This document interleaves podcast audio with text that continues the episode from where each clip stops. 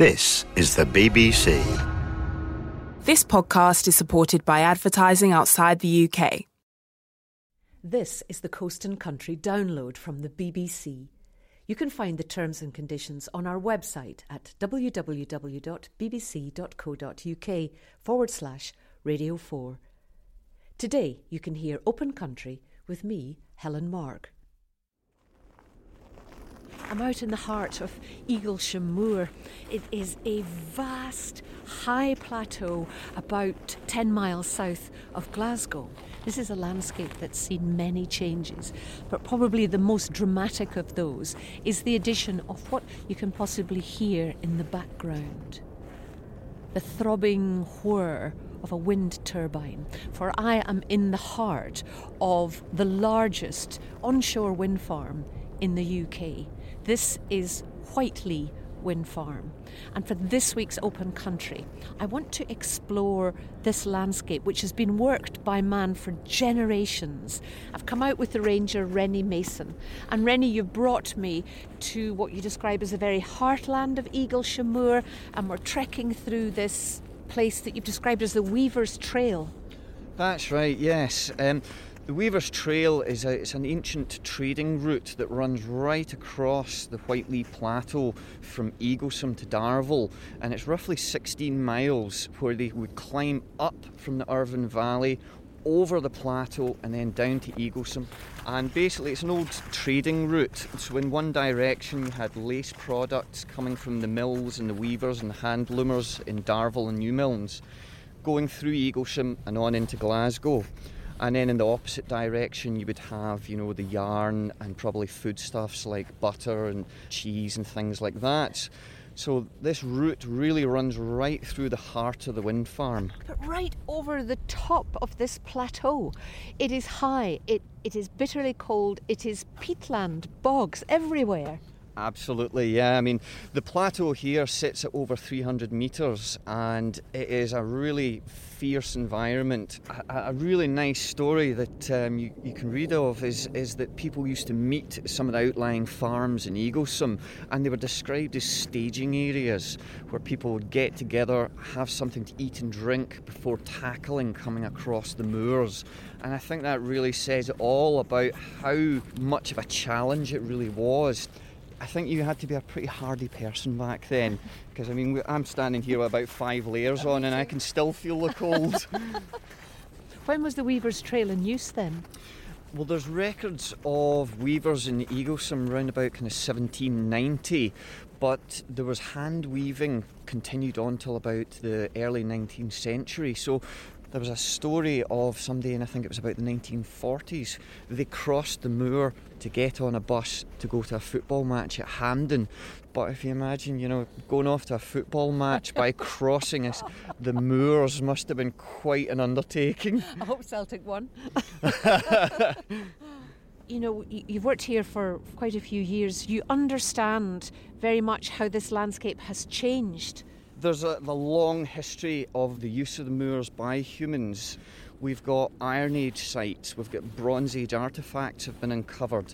And then, of course, you've got Whitelee Forest coming into the more modern history. And massive commercial plantations. Absolutely, yeah. one of the largest, I think, that Forestry Commission have. And they started planting that around about 1961. You know, there's an oral history of the site, and what people talk about is a green blanket descending over the moors, and this was the forest being planted.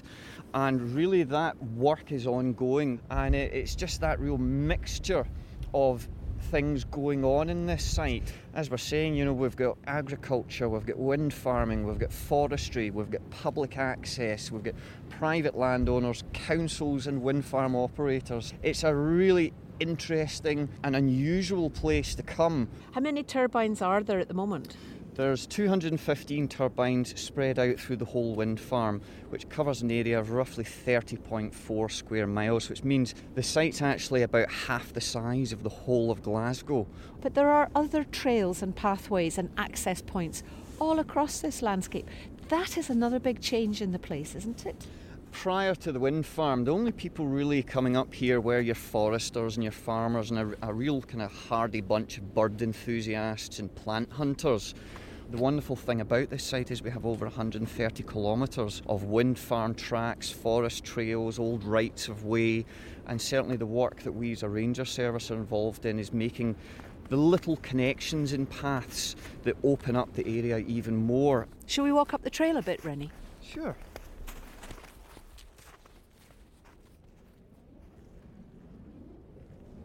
Come to a different part of the wind farm. Where are we now? We're at a spot called Blackwood Hill, which is more towards the kind of northern end of the, the wind farm, towards the visitor centre. We're standing very close to the base. I can see the number on it, number 43. And it just overpowers us. Just one single turbine, and beyond that, everywhere you look, there are turbines rotating in this stiff breeze. And then, because the sun has come out, we get a flick of the blade's shadow across the ground. So it's trying to cut our legs. look at the view you get as we've climbed up the trail a little bit. You start to notice little vistas through to Loch Lomond, Ben Lomond, Arran. Now you can start to see Glasgow just appearing off to the, the east of us. But what's really interesting, what's really nice from this point is when you're looking north and through the gaps, you're starting to see the kind of highlands. You're looking to the land beyond the turbines, but when people come here, they may look and all they see are the wind turbines, and that for some distracts from their experience of wild landscape. They're certainly uh, they're part of the landscape here now. I would certainly say, but um, for myself, I find these machines up here very graceful. The way they just sit on there, and one of the amazing things about this site is the sky. It's the changes in the colours, and it really gives this place real character, even without the turbines here. But when you've got them dotted through this as well, it's quite a fantastic landscape. It really is. We've been hearing about how more and more people are using the lands underneath the turbines for leisure activities. And I've come back down, uh, heading down towards the visitor centre again, and I bumped into you are Uh, Victoria. hello Victoria, and you've got you you've got a double buggy here, but there's just one of your Just one. children. Uh, I've just got Jake here with me today. And how old's Jake? He's eight months. Your first experience of being up here. Yes, yes, it's really nice. It is a bit cold, but it's fine. Well, what brought you today? Why did you want to Um, come? Well, after having Jake, I tried to get back into fitness and I wanted to go in with like some groups. So mum's come out with the buggies, and then you you go around parts of the site. Yes, And I mean, how do you feel about wind farms? I think they're fine. I don't think they're eyesores or anything like that. I think it's a good place to come. And do you think you'll come back? Yes, yes, definitely. I, um, I think it runs weekly. It's been a leisurely good walk, but obviously it's a long walk, so just kind of gradually get back in there. good luck. Okay, thank you. My name's Nevin, Nevin Porter. And you have a wee group of children up here from your nursery group. It's Yeah. Oakwood Nursery from down in Burnsides. We actually do a lot of outdoor education with our children, and today we were at Wood. We decided to leave a little bit early and come up and have a look at the wind farm. And what's the sort of? I mean, they're very young and everything. They just accept that the wind farms are there. But how do you feel about it as an adult coming here? I actually learned a lot today. The fact that this was a managed land before. It, used to bother me a little because I thought they've maybe destroyed it, but it was managed for grouse, it was managed for commercial farming, and it was managed as moorland. It's, that's not what it's been naturally for a very long time. So I don't mind it myself, and I actually think they look quite good. I mean, there have been people who have felt it was imposed upon them, and some of them have, have moved away. Others obviously just have to live with it. Oh, I completely understand, and I understand why people wouldn't like it. I know many people who look at the wind farm and think it's ugly. I know many people that look at it and think that it's destroyed habitat. I know that lots of the forest was cleared for the wind farm, but I do know that this has given a more diverse environment. So it swings and roundabouts. I feel sorry for anybody that doesn't like it that was here first. Did they have a good day? Boys and girls, have you had fun today at the woods and the wind farm? Can't hear you.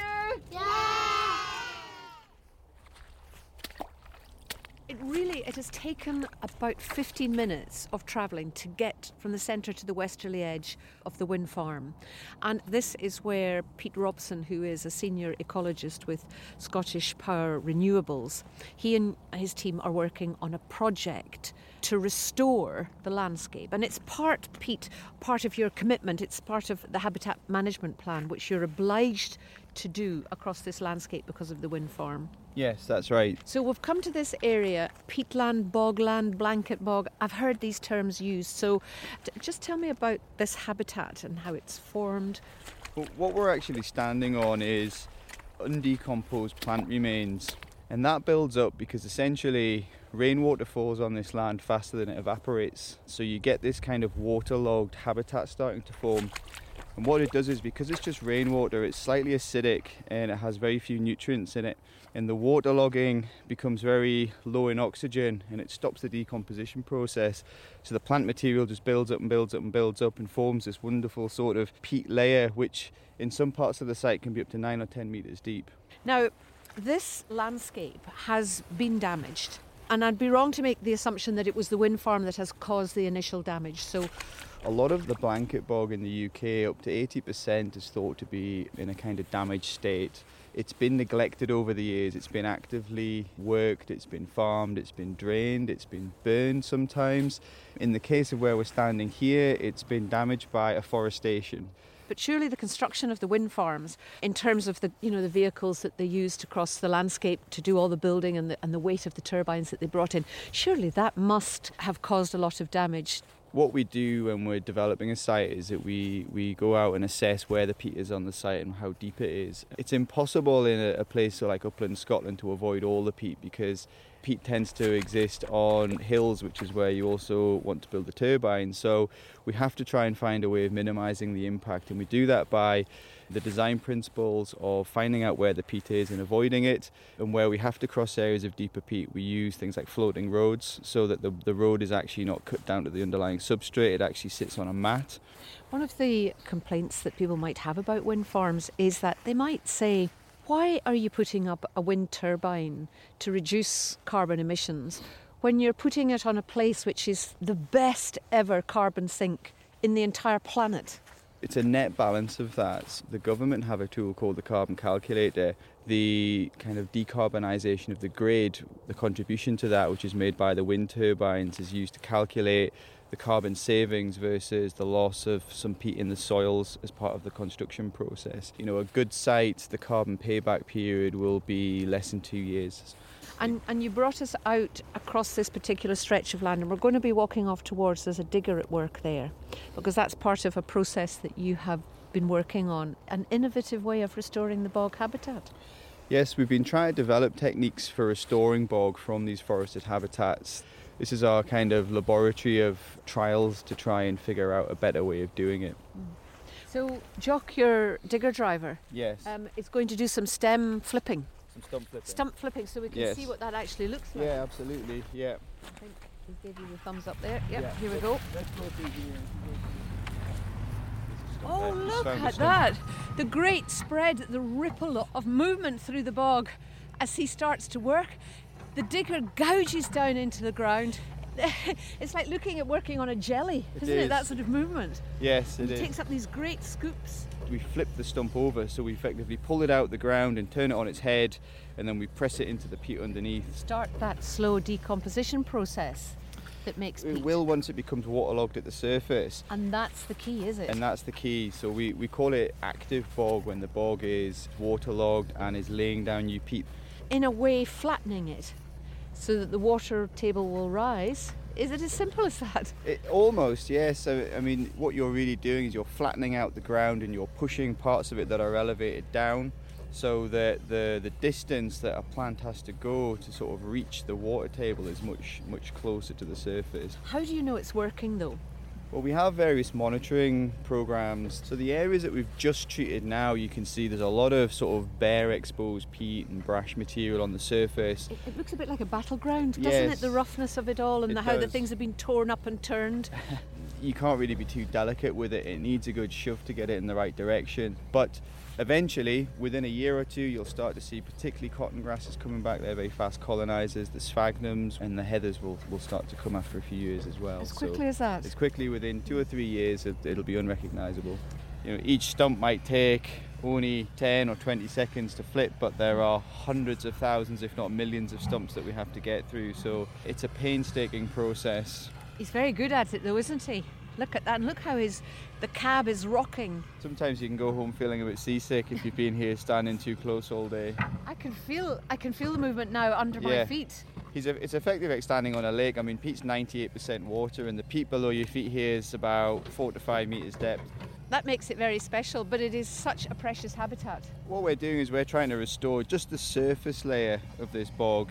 If all the peat underneath here was to be taken away, you can't really put that back. That takes thousands and thousands of years to accumulate. So we can only really influence that very top layer. We can't really do anything about the bit underneath. But this helps preserve the bit underneath Absolutely, yes. Yeah. because it's one of the greatest records of our planet's environmental history, isn't it? What lies beneath our feet. The accumulation of organic matter over thousands and thousands of years. Come down to the southwest corner of Whitelee Wind Farm, and this is where the operations centre is. So there are two single story buildings here along the side of a reservoir, and again, ever present the movement from the turbines. And Mark Gailey, you're the manager of the operations centre here. And the company Scottish Renewables, that's the energy company, and you're owned by the large Spanish renewables development company, Iberdrola? That's correct. Right. So, shall we head inside and I can see what all this turbine activity is about? Of course, let's go.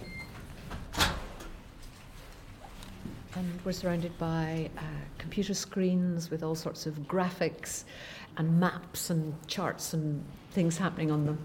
So just in Whitelee, uh, there are 215 turbines. The turbines are completely autonomous. They will continue to track the wind, they will turn into the wind, and they will do what they need to do to make sure that they get the maximum generation from the wind at all times. But today is a cold day, but it's good wind conditions. So very calm, very dry, but thankfully we're getting very good uh, wind generation.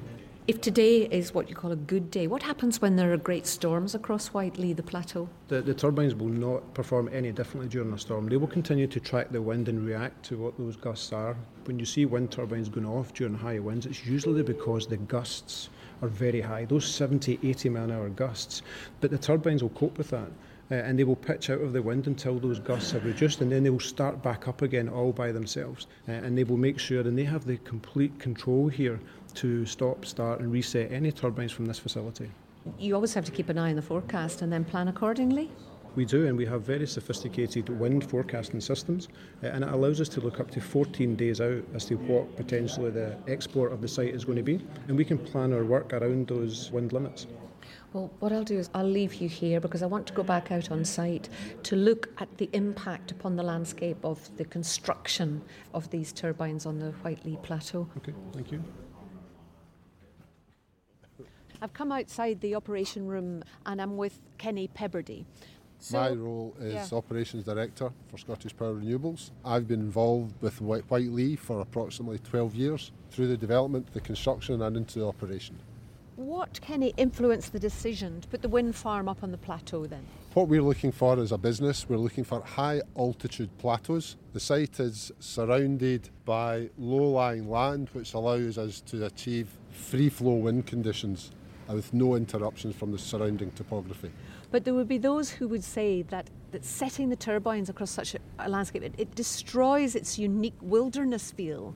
That's a view, and we respect the views of the members of the public. When we're talking wind farms and the visual intrusion that some people perceive them to be, that's a very subjective view.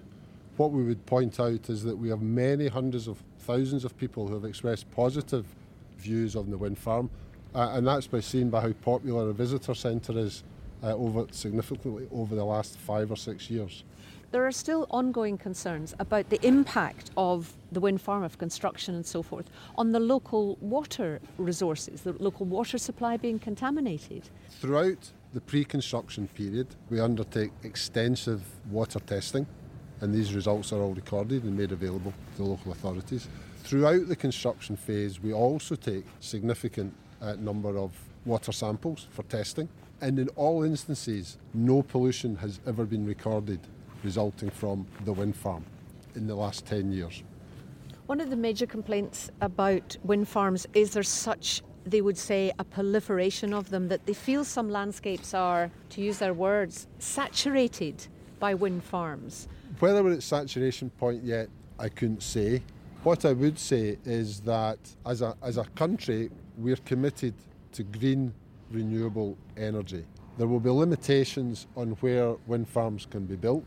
A lot of what we would call the good sites have now been developed. There will be other sites that can be developed, provided they're developed and designed sensitively. They, they say that a, a, turbine has a lifespan of about 25 years. So, wh- what's going to happen in the long term here? It's a very good question, and it's part of a national debate that's now starting. We have a consent for 25 operational years up here in the moor. What we need to do as an industry, we need to think what happens at the end of that 25 years. That could be a life extension where the turbines operate as they currently do. We could think about replanting, which is the turbines are enhanced with more efficient components, or we could talk about repowering where we build new turbines. But in any instance, what we have to do is consult again with, with the government, the local communities, with all the various stakeholders, and have a plan for Whitelee as we move forward. Eaglesham Moor is not just about the wind farm. People have lived and worked on the land in, in many ways, obviously farming and forestry. So I've come up to Loch Goyne Farm to meet Willie Barr. Your family, oh gosh, Willie, you've farmed here many's a generation. Oh, it's a wild place to make a living. Yes, it's not the easiest place in the world. We have in total about 500 head of flock we try and keep them to the best of the ground. It gives the sheep a, a little bit more shelter. Do you ever uh, see them seeking shelter around the back of a turbine? Yeah, well, there's one area we've got where the turbine base is basically where we'll feed the sheep. It makes it a lot easier for us because it's a hard bit of ground. They, they learn very quickly where they get fed, so if you can get them there when you think it's going to snow, then hopefully tomorrow morning you'll know that they're all going to be there and you won't have missed any. It's a very challenging landscape to farm, though, surely. Yes, yes. It's actually a lot easier now with the wind farm because the infrastructure of the roads make it easier for us to get round about the annals. You can do the work in half the time. How did you get round before then? Just walked. But it's miles and miles. That's just the way it was. That's what all the farmers did.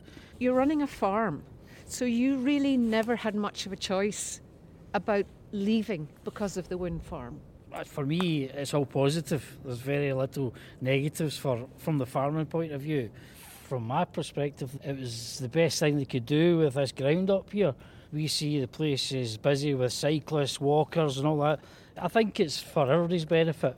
Your family, though, Willie, they have a very special connection to the landscape. It all goes way back to the 16th century. Um, my granny was the last of the Howies there's the family tree goes back to the 11th century. John Howie was one of the kind of principal leaders of the Covenanters that fought for their rights back then. Well, it's a very complex story, isn't yes, it? It's a, a very dark chapter in Scotland's history, but I suppose to put it as simply as possible, the Covenanters were the people who in 1638 they signed a national covenant which renounced the Roman Catholic Church and confirmed their opposition to the Stuart kings interfering, I suppose, is a way of describing it, in the affairs of the Presbyterian Church of Scotland. Yes. Uh-huh. And that led to troubled times, a lot of bloodshed. Yes, a lot of persecution. But this moor was a place that the Covenanters, well, escaped to, sought shelter in. They were up here because of the high ground, I would say, that they could see the enemy coming. They sought to hide, but they also sought places where they could then carry out their worship. Yes, know, to have yes. their parishes, as it were, out on these wild moors. And it's been commemorated in a wee museum that you have here. Yes. There's a lot of artefacts have been collected up over the years. And it's it's important, is it not, to hold that history here amidst the wind farm? Yes, oh, that is very important. We're actually standing here just now and at the door into the farm and we have the dates above the door of when the farm first came here. It's 1175 when it was original settlers, and 1710 when it was another part of it was done. Somebody's written in pencil 2014. that was when the, the museum and all that get a revamp. That's still to be done. Etched in. Etched in, yes, that's the word, etched in. It's your family in this place, hundreds of years of your family yes, connected uh-huh. to this land, to this moor, Eaglesham. That's true. Sometimes you think that we should pick somewhere warmer. but uh, I think as time goes on, you get a little bit older, you start to appreciate things a bit more.